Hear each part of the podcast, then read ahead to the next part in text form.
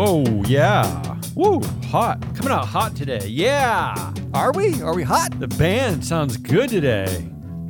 Do people know that this band is live in studio every day? Do they realize this? I mean, you can't see. It's off camera. Yeah. But there's a lot. There's a full band. It's like Paul Schaefer. But what is like a CVS generic Paul Schaefer? It's buzzing in my headphone today. They're really killing it. I love them.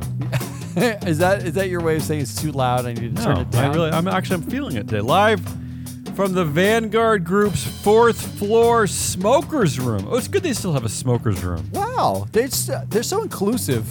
It's the ESG Industries' only weekly woke data podcast featuring BS man Matt Mascardi. Yeah, woohoo! Yeah, it's soon to be a heavily regulated ESG Industries' only weekly woke data podcast. Why am I stuttering so much? I don't think we're going to get regulated. I'm highly skeptical that a regulator would listen to this show. In today's eggplant sullen gas called June 14th, 2023, ultra nerdy ESG headlines, a peek into our alternative democracy, a bunch of dorky regulation news, courtesy of Matt Mascardi, and a word from our sponsor.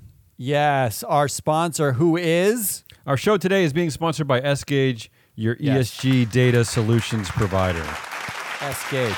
S Gage, the only one who has courage enough to sponsor this show. I don't want to talk down to our audience, but I really don't like when they start clapping during the plug. But they get excited by S Gage. They're excited. They don't get to talk about S Gage every day. It's true. No, you're right. Paul will be stopping by later to talk about increases in total compensation and perquisites. Perquisites. That sounds like the start of a really bad bar joke. Or a really good bar joke, depending on how Paul phrases it. You ready? I'm ready. Let's do this thing.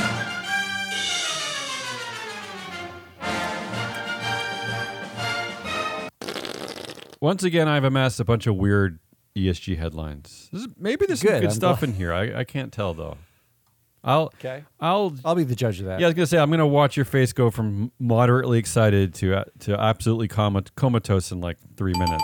All right, that's correct. It's already happened. First, let's get the big one out of the way. The EU proposes to regulate ESG ratings providers. Here's a quote from You're booing. The audience is booing. I guess they don't like regulations. Here's a quote from European Commissioner for Financial Services. ESG ratings agencies that score companies on governance factors are completely unregulated, so it's very difficult to compare ratings by different agencies. We have no clarity on how these ratings are reached, and there appears to be a conflict of interest. That might be true, the last part. That might be true for some. But there's a super level of clarity. First of all, it's called the methodology that they publish. Yeah, they all publish their methodology reports. Also, what about this part? ESG ratings agencies score companies on governance factors. They're leaving out the E and the S there. Why? Yeah, no. They don't know what ESG is. There is an E and S in ESG. Yeah. But this is the thing. In my roundup, I'm going to explain how they are micromanaging the E and the S somewhere else. Okay. So that's why they're only talking about governance here. They're just talking about it's just a lot of different places. Is that all you have to say about this? No, what I have to say about this is without a doubt. Enough. That wasn't enough. Yeah, go ahead. The greatest opportunity for board sabermetrics in our lifetime. Us, our company, Free Float? Why? Our company. This is our great moment. Here's why. We do not create ESG ratings. No. That is true. That's it. However, we do give you the power and performance of individual directors, which means we will not be subject to this regulatory measure, but you can use us the way you might have used ESG ratings. Doesn't this mean we just, like, every European investor should be calling us and being like, how about you just give us your data so we don't have to use those ratings that are now going to be useless to us? It sounds like we need to hire a sales and marketing team. That would be nice. Because I don't think they know about us. Do you have a plan for that? No, I don't. Biogen has taken a step to significantly refresh its board of directors. This includes... I mean, the board Sabermetrics headline here, Matt, is 43% of the influence at Biogen just walked out the door. Holy moly, but here's who's stepping down. Here's who's stepping down. The chair... Stelios Papadopoulos, a Greek man, I like that. Good name. And Alex Denner, William Jones, and Richard Mulligan. So four dudes all stepping down from the Biogen board. Susan Langer has been named a new member. What? That is the womp womp of Strive Asset Management saying, well, you just decreased the excellence of the board. Wait for it, Matt. This is where the story gets weird. Okay, so Susan Langer is the only new board member announced. But channel your inner Vivek Ramaswamy, inner Strive Asset Management. Respond to this. Ready? Yeah, okay. Susan Langer, the daughter of the legendary MIT professor and prolific biotech entrepreneur Bob Langer, is departing director Alex Denner's romantic partner. What? In fact, Denner himself nominated her to the board, and the board is calling it her presence a fresh perspective to the board. So we've never seen this before. What is happening? The problem here... Vivek's right! The problem here is that she's extremely highly qualified. I'm going to tell you this. But it's a very strange moment here in governance wonkiness. No, I'm sorry. I'm like, there is qualified, and then there's... You still got the job, not necessarily on the qualifications, right? Okay, well, it never happens that shareholders reject a nominee. Especially a company nominee. I bet you Strive will vote against it. But technically, shareholders could vote her down. I mean, they don't have to accept this nominee. That's true. But could you just read the quote again? Langer brings fresh perspective to the board. Listen, but you got to at least... I mean, this is a great moment, again, for Board Sabermetrics, because not only... Does our data show that 43% of the board influence is left, which means the whole power structure has been dismantled at Biogen. But that, again, this is the first time we've seen a departing director nominate his girlfriend to take over. What? How much influence did he have? Like, how does that even happen? He had 10%. No, that's not that much. Like that, I wonder, like how he convinces the other board members, like, trust me, my girlfriend is perfect for this gig. Well, again, I think it's I think what's important here partly is her connection to her father, who I guess is a big deal in this industry. Connections. Right, true. She's also the president at Souffle Therapeutics. She's a founding president of another therapeutics company. She has been on the board of another therapy. How many therapeutics companies are there? There's a lot. The point is that she does have relevant experience. Yeah, I'm not a big fan of any company called Souffle Therapeutics, though. I just don't know what to make of that. This is just an incredible story, though. Moving on. This is really good. Let's go to our alternative democracy. Toyota shareholders reelect Akio Toyoda to the board. Aww. They also reject a push by some investor groups in the U.S. and Europe over his stance. They reject that. They also reject a proposal from three European asset managers to make Toyota management reveal more about the automaker's lobbying in favor of vehicles that aren't fully battery powered. So the takeaway here is there was a big push by activist investors to do something at Toyota, which you don't see a lot of Asian companies, but they lost. Fail. Big fail. Well, that's not that surprising.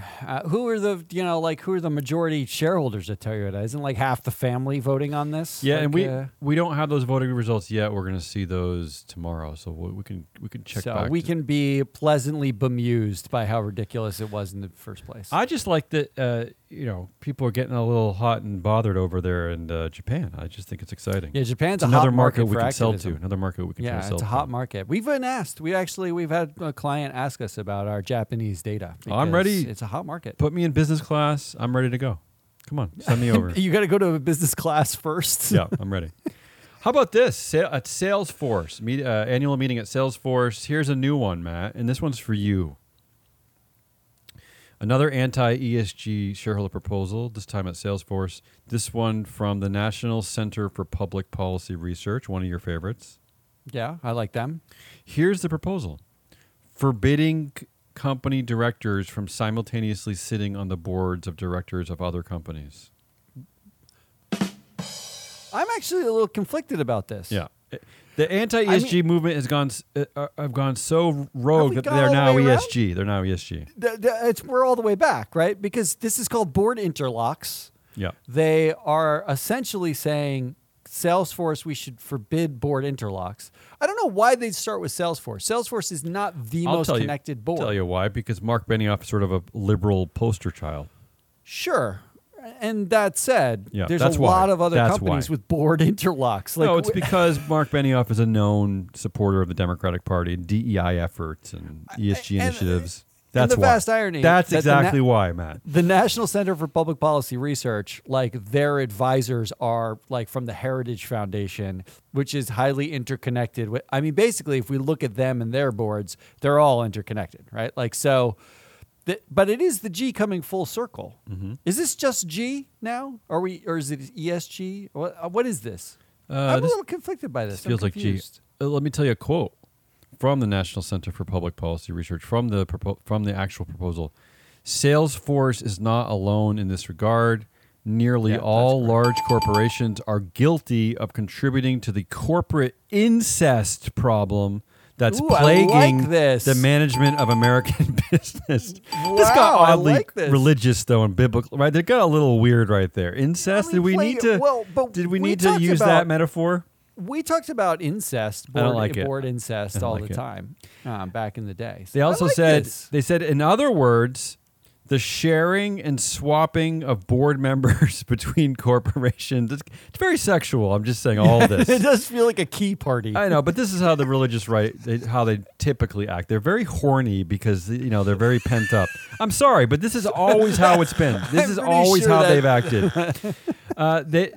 In other words, the sharing and swapping of board members between corporations has given rise to, wait for it, Matt, an elitist managerial class. Oh, there it is. Oh, I was that wondering has sway over most large companies at the same time. Yeah, there you go. I was wondering when a globalist conspiracy theory would happen. Thank God is in there. The results of this vote, to no one's surprise, are the in support of this proposal less than 1%. That's 0.45%. Yeah. I wonder how much of this though is the messenger, not the message. Because look, our data. We actually have on our platform that's launching in the next 4 days. We have on our platform the percentage of directors that are connected to one another, right? So you can see very quickly how incestuous a board is, and how much swapping is going on. You mean how much? But we're like a data provider, swapping and sharing.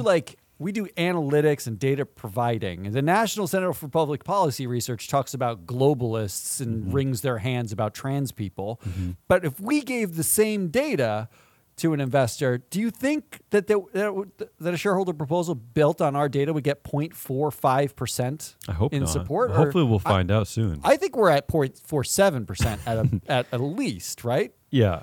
I agree that there are elements of this that I would support, in governance circles, the acceptable amount of other boards is what? Is three other boards? Is that acceptable? It's three max boards. Unless you're an executive where it's two max boards. Two, yeah. That's like the best practice-y. The part that bothers me here is that I don't know why you would argue against, like, say you're on the board of on Apple and you're also on the board of some related stakeholder that could help Apple, right? Could help the bottom line of Apple. I mean, to completely forbid all other boards, that just seems a little knee-jerk to me. That's like they're trying to, that sounds like they're trying to dismantle the cabal of Jewish business people sucking the blood out of right? Like, conspiracy they're getting very that's where they get very conspiracy theory laden. Look, I agree with you, but part of the problem with all of the anti-woke is I don't know if they went to school where there were only like ones and zeros, like everything was taught in a pure binary sense and there was no gray in the world, because it's a dumb proposal to say ban totally. Just completely ban it. Just completely ban it. Because that could affect the bottom line in a negative way. And I actually did a little bit of research into the schools they do go to. They tend to go to schools in the South. I don't know what that means. They go not a lot of northern elitist college, a lot of southern education. No, but they're globalists at the end. I mean, I think globalism is like, it's like COVID. You can catch it when another globalist sneezes on you. Moving on, in a story that we've been covering all spring, support for ESG shareholder proposals plummets amid GOP backlash. Average backing for these resolutions has fallen to 22% this year, down from 33% 2 years ago. I mean, come on. We're saying this because of the GOP backlash. Yeah. But is it? We don't know. Is it really? I mean, when you look at the real numbers, right? Like, there wasn't that much in the way of support for any year prior to last year to begin with. Like, we were talking, what are we talking about here? Well, and what this doesn't, what I couldn't figure out from this article is that, are they including the anti-ESG proposals as ESG proposals? Because those are getting really destroyed, bad. Right? They're getting demolished. But they are bad. Kind of ESG proposals, most of them, are they not? They qualify. And I would say the National Public Policy, both of them, the National Legal Center for Public Policy Research, Public Policy Research Center for Research in Public Policy, whatever that is. There's two orgs that are anti-woke.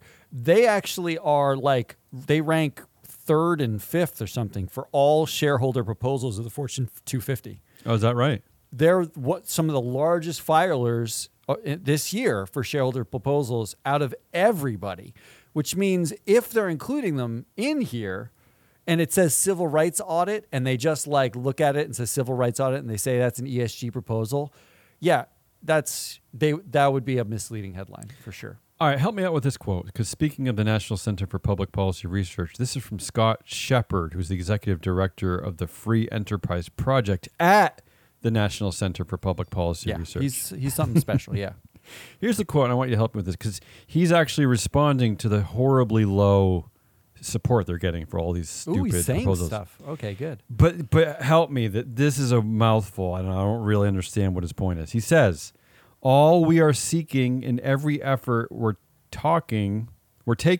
is to get companies back to neutral, he said. So they are admitting ESG is left-wing and partisan by calling us anti-ESG, but we'll take it because the admission itself is pretty huge. I think we can score that as a big win for our team. Matt, what the hell is he talking about?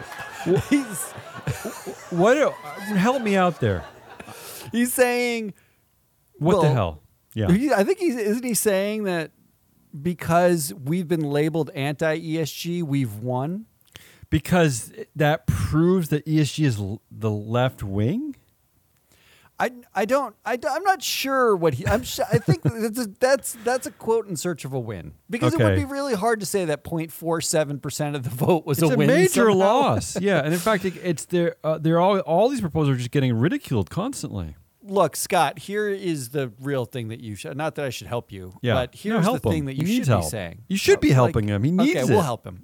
Scott, the thing to say is the people voting on your proposals are all woke. And that's why that proves you getting low votes proves that the system is woke and against, conservative values. That's all you say, right? The big win is, see, we prove that the system is full of woke asset managers because they're voting against conservative, he would call them pragmatic conservative proposals. Excellent proposals. Right? Here's the problem. I should work for the National Center for Public Research Policy Research Center Legal. Here's the problem, Scott, is that you've been praying to the altar of shareholders, right? Shareholder value, blah, blah, blah, blah. But 99.5% of all shareholders hate you. So you got to honor the voice eventually, right? Like, do we believe in the shareholders or not?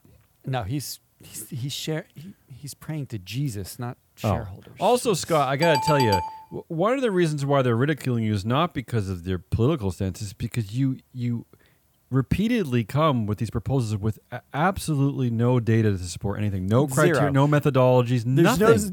There's no data. We can actually help you out with that if you're listening. I know you're listening. In fact, for some of the proposals that you've gone, and I think this was Disney or there were a few of them, you basically said that people are hiding their board member or their company's affiliations with things. Oh, no, it was Hilton or Marriott.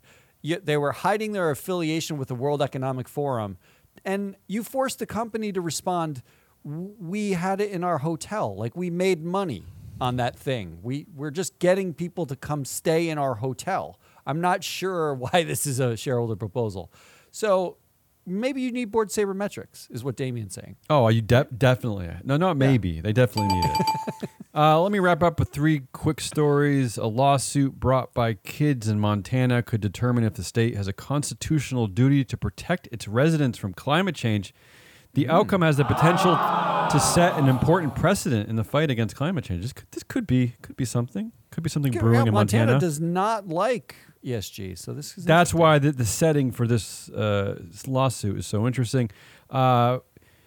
The railroads have finally offering paid sick leave and adopting a bunch of labor-friendly policies, such as predictable shifts to help address a bunch of horrible treatment of workers there in the rail. I don't know. Sounds a bit woke. That does sound a bit woke. This is coming from Union Pacific, CSX, and Norfolk Southern. And finally, I had some really big news out of Uber. Uber commits to emissions-free Uber Eats deliveries by 2040. How does that even work? How can they commit to that when it's not even their employees? Remember now, this is only the Uber Eats deliveries part of Uber. And this is in 17 years. In 17 years, they're going to find enough drivers with electric vehicles. But not all the Uber rides, just the Uber Eats deliveries. Just your tater tots. All right, here's what I got. You ready? Oh, always. It's not that good. Don't be ready. All right, I got I want to keep this quick because I honestly bore myself thinking about it. No, I'm already bored. Go ahead. But the EU's been regulating a lot of stuff, and it's really hard to get away with. That's what they do. Not talking about. So that's their jam. Yeah. Damien already mentioned the new proposal to regulate ESG ratings, but there was another massive drop this week, a long-awaited drop, the Corporate Sustainability Reporting Directive, or CSRD, was published by the EU Commission. The actual the draft of the bill was published. This is obviously, I don't want you to confuse this. This gets confusing. I don't want you to confuse this with the European Sustainability Reporting Standards, or ESRS. I wouldn't do that. Or the prior Corporate Sustainability Due Diligence Directive, which is CSDDD. Okay? What about the fourth Bourne movie? You know, there was Bourne Supremacy, all those movies. Wasn't the fourth one called the Bourne Due Diligence Directive? Yeah, Due Diligence Directive, I believe. And don't get there's also SFDR and the EU taxonomy. I don't want you to get confused with those things. Okay. No, this was an 11-page discussion directive, with a 247-page annex outlining every conceivable ESG rating data point that's ever been used in excruciating detail. I like this. And it had to be accompanied by a third document that was a 33-page dictionary just for the terms used in the 247-page annex. Wow. I did a word cloud. This sounds like valuable stuff, at least for us, no? Could this be useful to us? No. I mean, look, all they did was summarize everything that's been in CSR and sustainability reports for the last 10 years. And they took from... SASB, SASB, and they took from the GRI, and they took from all these other reporting frameworks and standards, whatever. Sure. But I did a word cloud of the 247-page annex, and the most used word is the word undertaking, and the most used phrase is if the undertaking is. Ooh. They're already admitting that this is ridiculous. Yeah. This is a massive undertaking, and it's ridiculous. They are I think we've gone beyond micromanaging ESG at this point. Now we're just into, I mean, like why don't you just write my report for me, teacher? Because but is this bananas? Is this part of the push to regulate the ESG ratings industry? Or is this separate? This is separate. This is the push to, this is at the corporate end to regulate what corporations have to disclose or what's voluntary or what's not voluntary and then, what form that disclosure should take. But then this eventually will feed into how they regulate this the eventually industry, right? Feeds into the ratings. Yeah, so eventually. Now the ratings probably, if this passes as drafted and it's slated to go to vote, I think at the end of June, then the ratings ostensibly are supposed to only use this standardized data to create their ratings. Right. That's sort of what's happening. Okay. But meanwhile, in the United States, in case you didn't think it was confusing enough, because if you're a company or an asset manager, now and you're multinational, you're dealing with this. Meanwhile, in the U.S., Ted Cruz just put forth... He nominated to the Senate a bill that already got nominated in the House called the Stop ESG and the TSP, or Thrift Savings Plan bill. Okay. Very specific. It's very specific. The Thrift Savings Plan is the plan for all federal employees in the U.S. And it is, I want to give Ted Cruz credit. Yeah. Okay. For once. Because, we don't like Ted Cruz giving Ted Cruz credit, I guess. No. Because this is the cleverest anti-ESG bill I've ever seen. Well, he went to Harvard, so he's a very clever man. The bill is one paragraph long. Oh. It is an addendum to an existing code. The code, it's Part 5, U.S. Code 8438, describing how the Thrift Savings Plan is executing effectively their proxy voting. It says, quote, the board, other government agencies, the executive director, an employee, a member, a former employee, or a former member may not exercise voting rights associated with the ownership securities by the Thrift Savings Plan. So they tried to get rid of conflict of interest by saying, like, if you manage the Thrift Savings Plan, because you're a federal employee, you can't vote on the proxies because there's too much conflict, right? You could be... I'm not sure I understand that, but okay.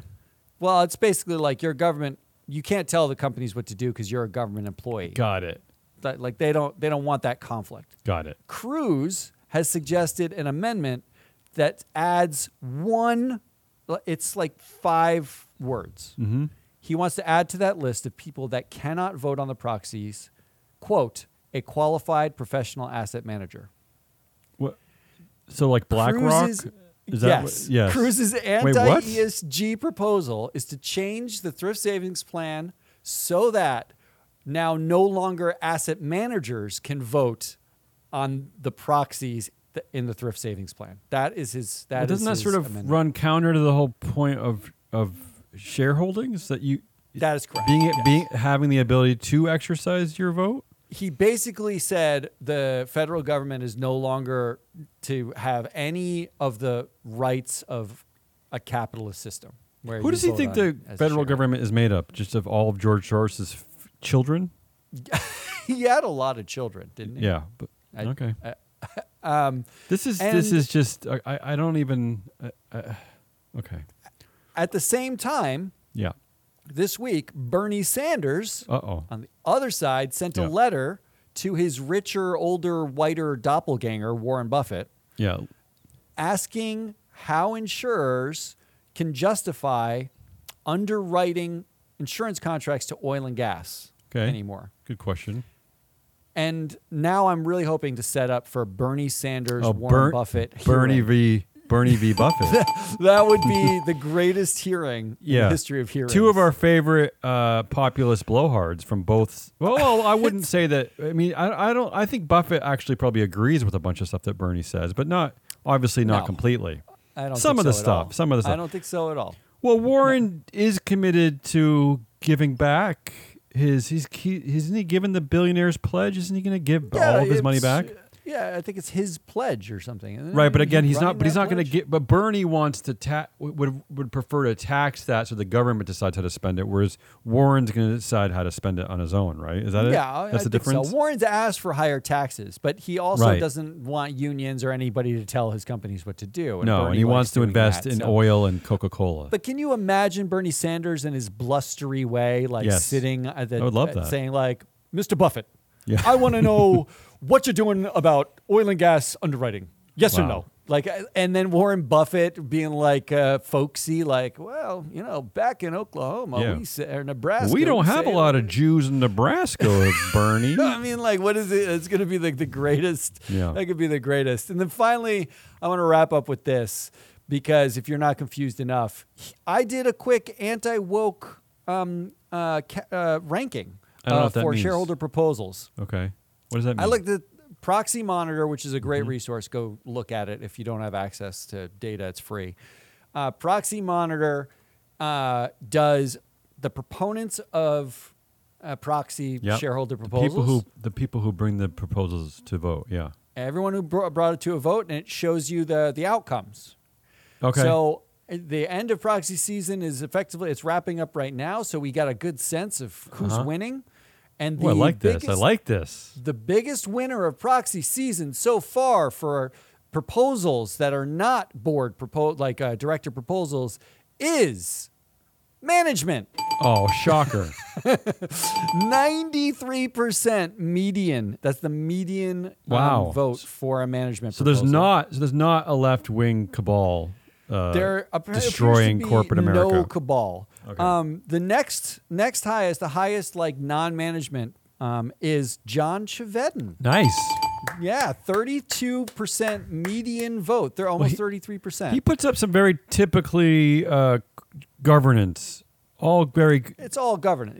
Yeah. It's not really polarizing stuff. Most of it is pretty much common sense these days. So that does not surprise voting me. Voting and CEO chair separation. Doesn't surprise me. Like that. But third on the list. Yes. Are the nuns. Yes. Yes. The Sisters of St. Francis. Okay, St. Francis. They're a little shrewder over at St. Francis. Well, it's showing. They drink a little bit more coffee over there, so they're really on top of it. At the bottom of the list, and this is only proponents with at least 5 shareholder proposals at the Fortune 250. Oh, no. Okay? At the very bottom of the list, at a stellar median of 1.5%. Oh, no. The National Center for Public Policy Research. Oh, there you go. And we just talked about them. Just above them, at second to last, the National Legal and Policy Center at 7%. I actually do hope they're listening and they do use our data because I bet we could get that number up next year if you actually use relevant data for your. How dare you? Yeah, to support your bullshit. Yeah. In case you were wondering, the top proposals for support this year, lest you think they are just racial equity audits and trans tuck bathing suits, and gay pride parades. Yeah. The top vote getting was say on pay, 93% median say on pay. So just a complete rubber stamp yes to all pay proposals, despite what Paul's about to talk about coming up. When we're talking about wokeism in corporate America, we're talking about 93% median vote for say on pay. That's what we're talking about. And the next two are simple majority voting at 51%. People like to have majority votes. It's democracy. I like that. And I like how the simple majority voting got just the majority of the vote, 50.7. 50.7. It almost seemed like a setup, that one, yeah. And then special meetings got 36%. Oh, who doesn't love a special meeting? Yeah. Changing how you can call special meetings. Last on this list are the wokest of all woke socioeconomic system risks. Oh, yeah. Systemic risks sound very woke to me. And in case you were really concerned about wokeness, human rights came in at 9.9% median, animal rights 7.3% median, civil rights 2.2% median, climate 13% median. Remind me when corporate America got woke again. When was that? Because Well, we can trace it back somehow to Larry Fink, right? That's where this started. I guess it was when he mistakenly suggested that the climate change is real. Is that where this stems? Is that where it goes back to? Yeah, I believe that's correct. Okay. That's all I got. Let's go. Now we got Paul, right? Paul's gonna say some stuff. Yeah, let's end the show with the great Paul Hodgson from S Gage here to talk about. I'll let him tell you. Yeah, Paul. It's not my job. Paul, you're on the line. So, as promised, is Paul Hodgson of S Gage Statistic of the Week to talk to you today about total compensation increases and increases in those perquisites. So, we're looking at the table here since 2011. When average total compensation was $9,479,000 for CEOs in the S&P 500, median value, sorry. It's risen almost every year since then. There was a drop back in 2018 and another small drop in 2019, though not below that 2011 value. It dropped from 11,512,000 back down to just under 10 million in 2018. But then it started to climb again in 2019, 20, 21, 22. And while there is at the moment a small drop in median value in 2023 from 11,854,000 down to 11,763,000, we're still in early days in terms of data collection at the moment. Well, not early days, but we're not a full data collection at the moment. So I'm not really expecting it to go down very much. That's a drop of negative 0.8%, so not a great deal. It's probably going to catch up at least to the 2022 figures. So that's fiscal 21 and fiscal 22 we're talking about here, the change. So just to kind of give you that demonstration that size actually does matter, I'm going to add in the Russell 3000 to that data set to see what happens, what the comparison is between the Russell 3000 and the S&P 500. So the S&P 500, as we noted, is $11,763,000 for median value for CEO total compensation. It's less than half of that in the Russell 3000. It's $5,312,000 for CEOs in the Russell 3000. So as you can see, the S&P 500 is certainly keeping pace with, or it's exceeding its colleagues in the Russell 3000 in those mid-cap companies by a considerable amount. So let's have a look at increases in perks and other compensation. So we'll just look at the S&P 500 again for this. So just looking at the values at the moment, the median values for perks. So in 2011, it was a median of $144,000 for each CEO. And that's risen pretty substantially into 2023 of $232,000. So that's an increase. It's an increase of, well, actually it's an increase of 80% between fiscal 21 and fiscal 22, which is a pretty substantial increase. This is a kind of statistic that makes you want to look behind the aggregate data and try and find out what's driving that, because there's clearly a group of CEOs whose increases in their perks were pretty substantial. Otherwise, you wouldn't be getting an average increase of 80% between the last 2 years. I mean, is it an increase in the Amazon CEO's security detail, or is it an increase in the Meta CEO's security detail? That's a lot of security. Whatever it is, it's pretty substantial. So maybe I'll dig a little deeper for next week and find out where that might have happened. So this is Paul Hodgson signing off with S Gage Statistic of the Week. I gotta say, that's a lot of security. Yeah. I mean, if that's all, an 80% increase in security detail. That's why he's talking about it, Matt. I know, that's a lot. I want to end with one thing. The latest GOP polling in the United States had Vivek Ramaswamy at a solid 2.9%, but he still got a chance because the fourth most important, according to a new YouGov poll, Fourth most important issue to GOP voters this year. 90% want a plan to lower inflation. That's the first. The fourth was limit transgender rights. Wow. That was it, the most. The transgender people make up like 1% of the U.S. population. Better limit their rights. Is it that high? You sure that's that high? Yeah. It's nuts is what it is. It's nuts. That's Damian Rollis. Big special thanks to S Gage, our sponsor forever. And forever. They just they're our perpetual sponsor. Yeah. If you like this, come back tomorrow when we do a game show of some kind. I don't even know what we're doing, but we're going to do it. Until then, goodbye.